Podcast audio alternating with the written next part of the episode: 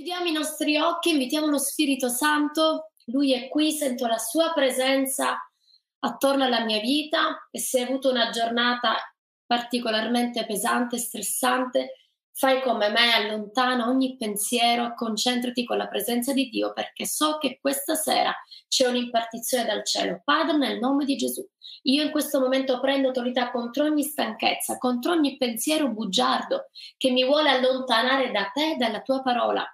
Voglio sgridare ogni pensiero che mi distoglie da te. Voglio essere concentrata con te, con la tua presenza, ricevere il tuo tocco, Gesù. Io so che tu sei l'unico che può trasformare la mia vita, tu sei l'unico che può darmi speranza, vittoria e gioia. Ti chiedo che veramente la tua presenza che sento vicino a me possa arrivare nelle case di ognuno. So che ci sono persone che ci ascoltano dal luogo di lavoro, dagli ospedali, dai posti magari meno a volte eh, diciamo, consueti. Io so che la tua presenza, papà, arriverà in ogni dove.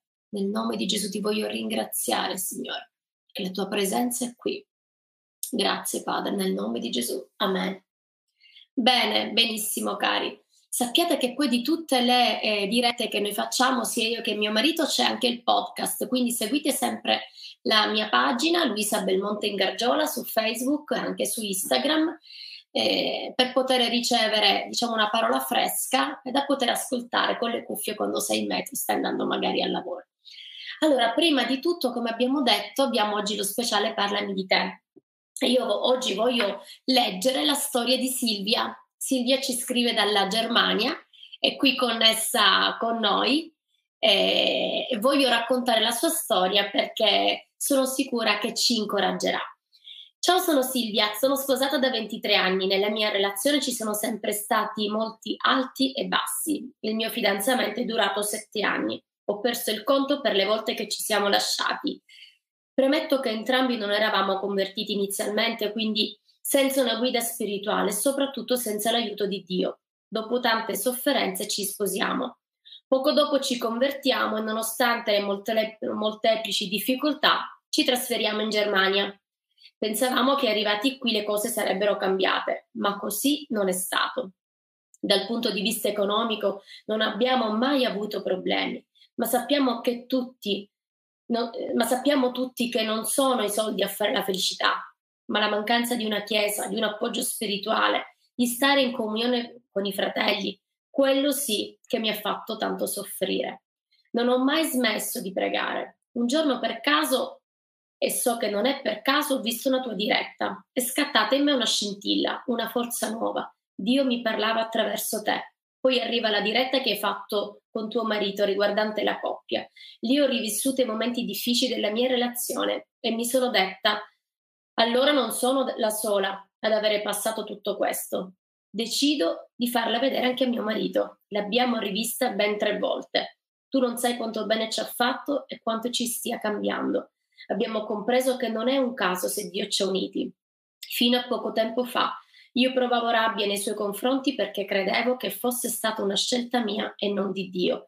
Invece oggi comprendo che siamo stati scelti. Ho messo da parte tutta la rabbia, ho imparato a vedere Dio come ci guarda, così come ci guarda lui stesso. Adesso sono meno frettolosa, aspetto con pazienza il proposito di Dio per la mia vita e quello della mia famiglia. Grazie cara Silvia, una parola di incoraggiamento.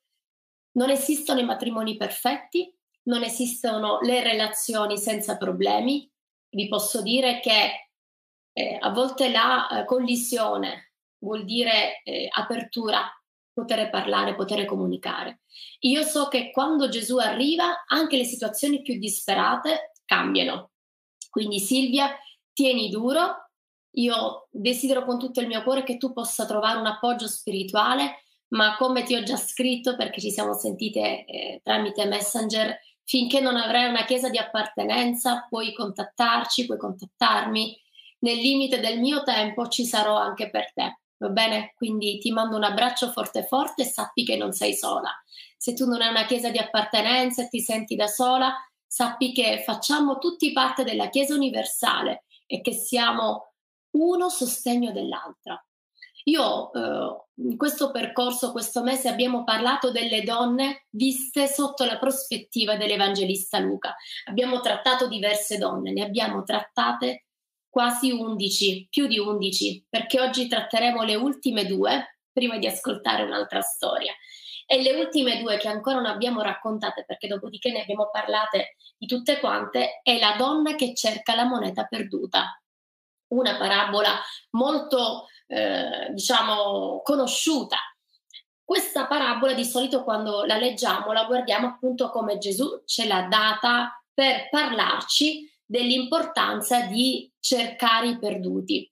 E noi adesso la andiamo a leggere, Luca 15, verso 8. Vediamo l'importanza di questa parabola e perché Luca ha voluto enfatizzare questo aspetto visto attraverso gli occhi di una donna. Luca 15,8 dice così: Oh, quale donna, se ha dieci dramme e ne perde una, non accende la lampada, non spazza la casa e non cerca accuratamente finché non l'ha ritrovata? E quando l'ha trovata, chiama insieme le amiche le vicine dicendo rallegratevi con me, perché ho ritrovato la dramma che avevo perduta.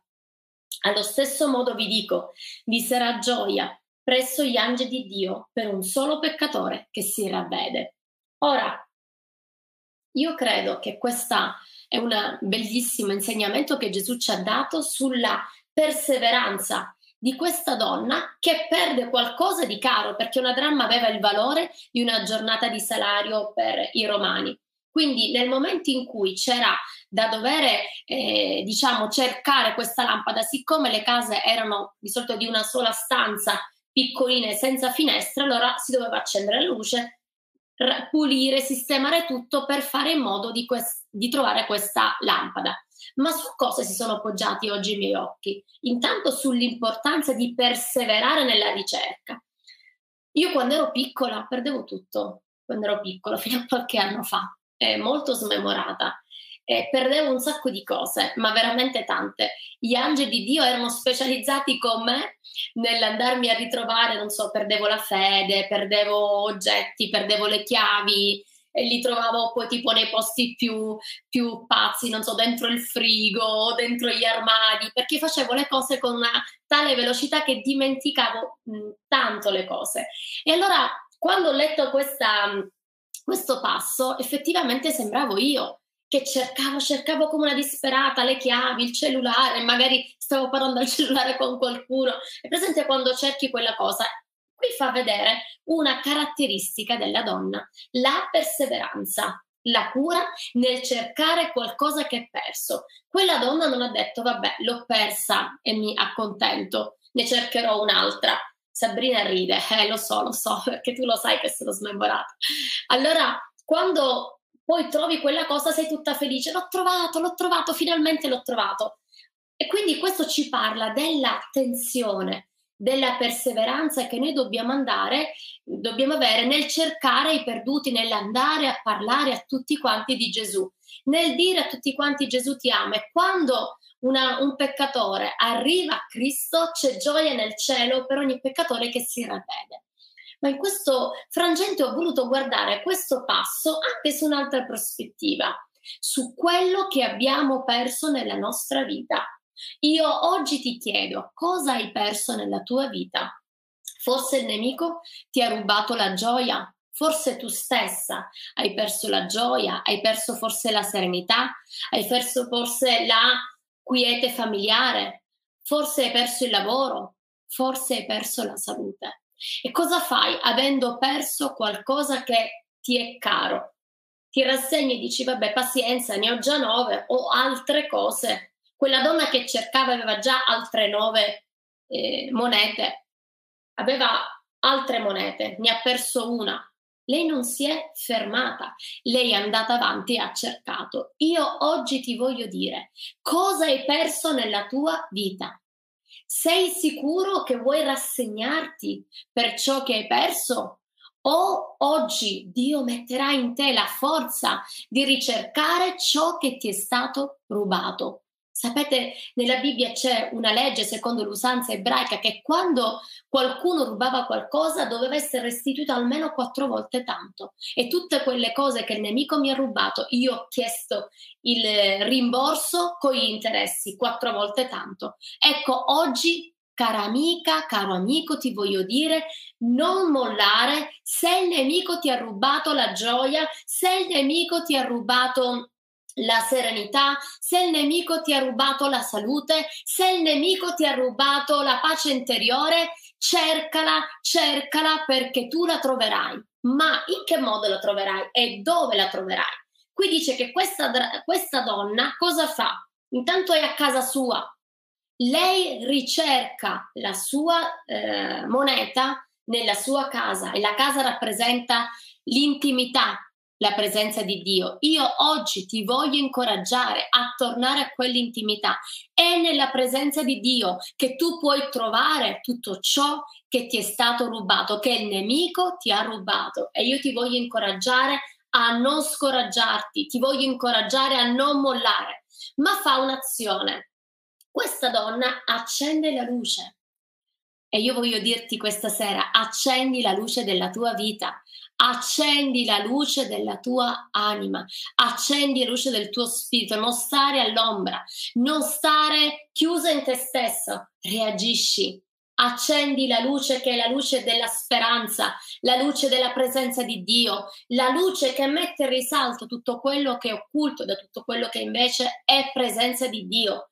Fai in modo che tutto quello che ti è stato tolto tu possa vederlo con i tuoi occhi, ma non solo, quella donna non si mette soltanto a cercare, accendendo la luce, spazza, qui dice non spazza la casa, fai pulizia della tua vita, fai pulizia di tutti quei pensieri tossici, di tutte quelle abitudini sbagliate, di tutte quelle cose che ti hanno rubato la gioia. Se il nemico ti ha rubato la salute, se il nemico ti ha rubato la serenità economica, il tuo equilibrio, se il nemico ha messo i tuoi familiari l'uno contro l'altro, fai luce, togli tutto quello che non è in accordo alla sua parola e spazza la tua casa. Sii consacrato a Dio, sii consacrato a Dio in tutte le tue aree, nei pensieri, nelle parole, nelle azioni. Fai in modo che ogni cosa venga tolta. Quando fai pulizia, quando spazi, è faticoso, ma porti ordine. Dio vuole mettere ordine nella tua vita. Dio è colui che può pulire e purificare le nostre anime. E quando poi il, ritrovi quello che il nemico ti ha rubato, allora puoi gioire e devi raccontare alle tue amiche, devi raccontare a tutti le cose belle che Gesù ha fatto. Dì a tutti quanti quello che ti è stato rubato ma che hai ritrovato. Racconta a tutti quanti quello che Gesù ha fatto per te perché lui è buono e meraviglioso. Quindi ti voglio incoraggiare a perseverare, a non mollare tutte le cose che ti sono state tolte, ma afferra quelle promesse che Gesù ha stabilito. Sapete, la parola di Dio è meravigliosa, è ricca di promesse stupende, tu le devi afferrare.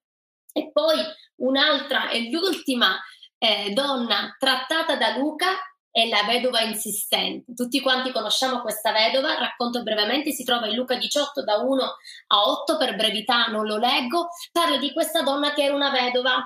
Questa vedova in pratica andava ogni giorno da questo giudice che era iniquo, un giudice che eh, non temeva nessuno, era eh, diciamo non aveva rispetto né per Dio né per gli uomini. Quindi quella donna andava ogni giorno a chiedergli giustizia perché aveva subito un torto e lui non gliela faceva. Ma siccome quella donna si era attaccata tenacemente a lui chiedendo giustizia, fammi giustizia, fammi giustizia, fammi giustizia, allora lui gli fece giustizia perché non ne poteva più di avere quella donna ancora dietro a fargli una testa così, fammi giustizia, fammi giustizia, e così le fece giustizia. Ma al verso 6 eh, al verso 6 Gesù dice, e il Signore disse, ascoltate ciò che dice il giudice iniquo, non vendicherà Dio i suoi eletti che gridano a lui giorno e notte? Tarderà egli forse a intervenire a loro favore? Sì, io vi dico che li vendicherà prontamente, ma quando il figlio dell'uomo verrà, troverà la fede sulla terra? Gesù è un buon giudice, lui non è un giudice iniquo, ma se quel giudice ha eh, ascoltato quella donna, nonostante fosse iniquo perché non ne poteva più, quanto più Dio che è buono e meraviglioso risponderà alla tua fede. Cosa troverà Dio nella tua vita? Cosa troverà Dio quando toccherà, vedrà la tua vita? Deve trovare la fede, la perseveranza. La parola di Dio ci parla di perseverare, di non mollare. Luca Abacuc 2, 2, eh, 2 3 dice se tarda aspettala perché certamente non tarderà. Dio è fedele, persevera in quelle promesse, tu vedrai l'adempimento perché lui è fedele, lui è buono, niente e nessuno ti potrà mai allontanare dalla mano di Dio. Se Dio ha promesso qualcosa, attaccati tenacemente a quella promessa non permettere a niente e nessuno di allontanarti dal suo proposito, dalla sua parola. Rimani fermo perché Dio onorerà la tua fede.